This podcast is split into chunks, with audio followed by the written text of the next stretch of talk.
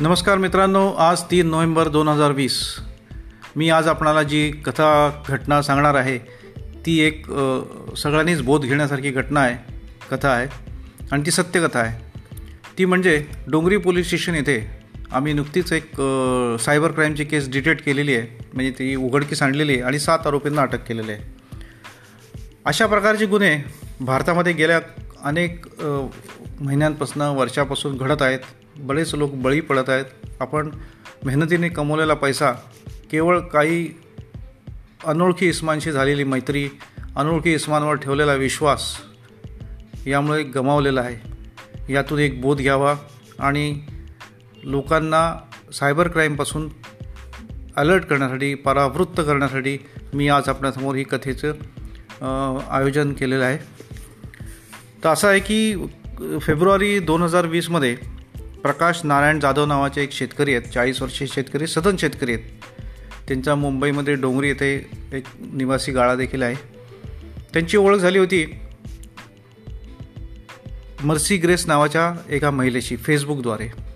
त्या मर्सी ग्रेसने त्यांना सांगितलं की ती अमेरिकेच्या आर्मीमध्ये यू एस आर्मीमध्ये कॅप्टन पदावरती नोकरीस आहे आणि सध्या तिची नेमणूक अफगाणिस्तान इथं आहे.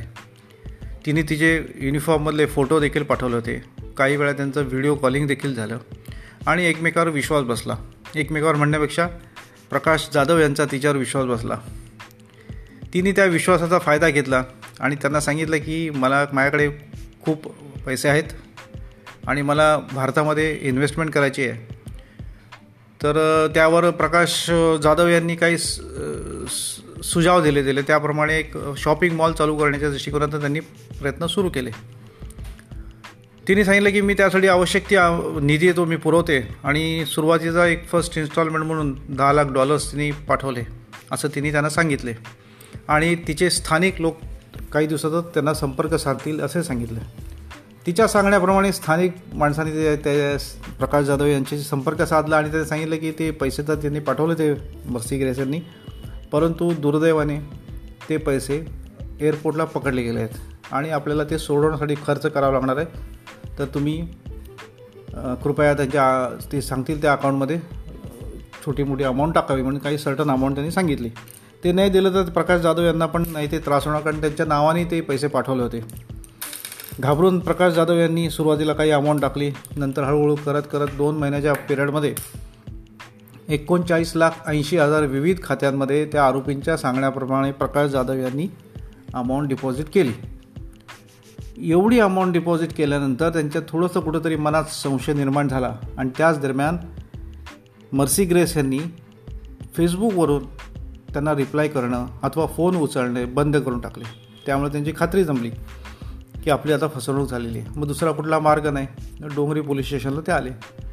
डोंगरी पोलीस स्टेशन येथे प्रकाश लिंगे नावाचे असिस्टंट पोलीस इन्स्पेक्टर अतिशय चणाक्ष हुशार आणि मेहनती अधिकारी आहे.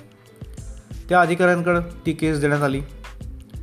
त्यांनी गेले तीन चार महिने ह्या केसवरती लॉकडाऊनच्या पिरियडमध्ये अतिशय मेहनतीने अभ्यास केला. सदुसष्ट बँक अकाउंट्स त्यांच्या लक्षात आले की ह्या आरोपींशी निगडीत सदुसष्ट बँक अकाउंट आहेत. त्याचा त्यांनी अभ्यास केला. त्याचा के वाय सी मागून घेणं त्याची माहिती मागून घेणं. आणि त्या अभ्यास करून त्याच्यावरती जे मोबाईल नंबर प्राप्त होत होते त्या मोबाईलचा कॉल डिटेल्स रेकॉर्ड म्हणजे सी डी आर ज्याला म्हणतात त्याचा अभ्यास करणं टेक्निक तांत्रिक मुद्द्यावर ते अभ्यास करणं हे त्यांनी कंटिन्यू चालू ठेवलं. सुमारे दोन अडीच महिन्याच्या ह्या मेहनतीनंतर त्यांना थोडीशी लिंक मिळाली की आरोपी दिल्लीमध्ये राहणारे आहेत आणि तिथून आपल्याला गेल्यावरती काही तर सुगावं लागेल. मग आम्ही वरिष्ठांना अप्रोच होऊन त्यांच्या परवानगीने आमची एक team A P I Linge यांच्या लिडरशिपखाली दिल्लीला पाठवली. दिल्लीला त्यांनी सात आठ दिवस राहून या गुन्ह्याशी संबंधित या बँक अकाउंटशी संबंधित हे पैसे काढणारे पैसे घेणारे पैसे वाटून घेणारे असे सात आरोपी त्यांनी अटक केले. त्या सातमध्ये एक परदेशी नागरिक देखील आहे. ह्या सात आरोपींकडे चौकशी केल्यानंतर असं लक्षात आलं की त्यापैकी एक आरोपी यापूर्वी देखील सायबर क्राईमच्या गुन्ह्यामध्ये दोन तीन वेळा अटक झालेला आहे.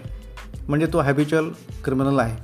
आणि इतर जे आरोपी आहेत त्या आरोपींनी सगळ्यांनी मिळून संगनमत करून हा गुन्हा केलेला आहे. आणि याच्या व्यतिरिक्त त्यांनी इतरही अनेक गुन्हे केलेले त्याचप्रमाणे असे गुन्हे करणारे इतर टोळ्यांशी देखील त्यांचे संबंध आहेत. तर मित्रांनो कृपा करून आत्ताच तुम्ही याबाबत योग्य ती काळजी घ्या. अशा अनोळखी इस्मांना च्या भूलथापांना बळी पडू नका. फेसबुकवरनं मैत्री करताना अतिशय काळजीपूर्वक मैत्री करा. फेसबुक एक असा प्लॅटफॉर्म आहे की ज्याच्यामध्ये तुमचे इंटरनॅशनल लेवलवरती कॉन्टॅक्ट्स होतात आणि त्यांचं सर्व्हर पण यू एसमध्ये असल्यामुळे आपल्याला त्याची डाटा माहीत करणं माय त्याची इन्फॉर्मेशन काढणं फार कठीण गोष्ट असते. इनफॅक्ट मिळतच नाही असं म्हणायला हरकत नाही. काही महत्त्वाच्या केसेस सोडल्या तर. तर अशा परिस्थितीत फेसबुक अतिशय काळजीपूर्वक वा वापरणं गरजेचं आहे. काही दिवसापूर्वी माझ्या बाबतीत घडलेला पण घट किस्सा तुम्हाला सांगतो की फेसबुकवरती माझी फोटो आणि हे सगळे आय डी घेऊन त्यांनी माझ्या एक फेसबुक पेज तयार केलं आणि माझ्या मित्रांना फ्रेंडशिप पाठवली फ्रेंड रिक्वेस्ट पाठवली. माझ्या मित्रांना आश्चर्य वाटले की ऑलरेडी आम्ही फ्रेंड असताना परत नवीन फ्रेंडशिप फ्रेंड रिक्वेस्ट कशाला पाठवत तरी पण काही लोकांनी ते अनावधानाने ॲक्सेप्ट केली. ॲक्सेप्ट केल्यानंतर त्यांनी चॅटिंग चालू केलं आणि सांगितलं कैसे हो तो? हिंदीमध्ये चॅटिंग करायला कैसे हो? क्या हो? मुझे जरा वीस पच्चीस हजार रुपये की जरूरत आहे अर्जंट हो त्यात त्यांना डाऊट आला की मी असे पैसे मागण्याची काही शक्यताच नाही आहे त्यातल्या एक दोन जणांनी मला फोन केला काय झालं मग माझ्या लक्षात आलं की हे कुणीतरी चालाकी केलेली मी ताबडतोब फेसबुकशी संपर्क साधला आणि ते माझं अकाउंट दोन तासामध्ये मी जे डुप्लिकेट अकाउंट बनवलं गेलं ते मी ब्लॉक करून टाकलं. तर असे सायबर गुन्हे होत असतात. सगळ्यांच्या बाबतीत मी एक पोलीस अधिकारी असून देखील माझ्या बाबतीत घडू शकतो तर आपल्या बाबतीत पण घडू शकतो. त्यामुळे अलर्ट राहणं फार गरजेचं आहे. पर्टिक्युलरली आपण जर का फायनान्शियल ट्रान्झॅक्शन ऑनलाईन करत असेल तर त्यावेळेस तर अतिशय काळजीपूर्वक ऑन ट्रान्झॅक्शन करणं गरजेचं आहे. अनोळखी माणसाची म मैत्री शक्यतो टाळावी.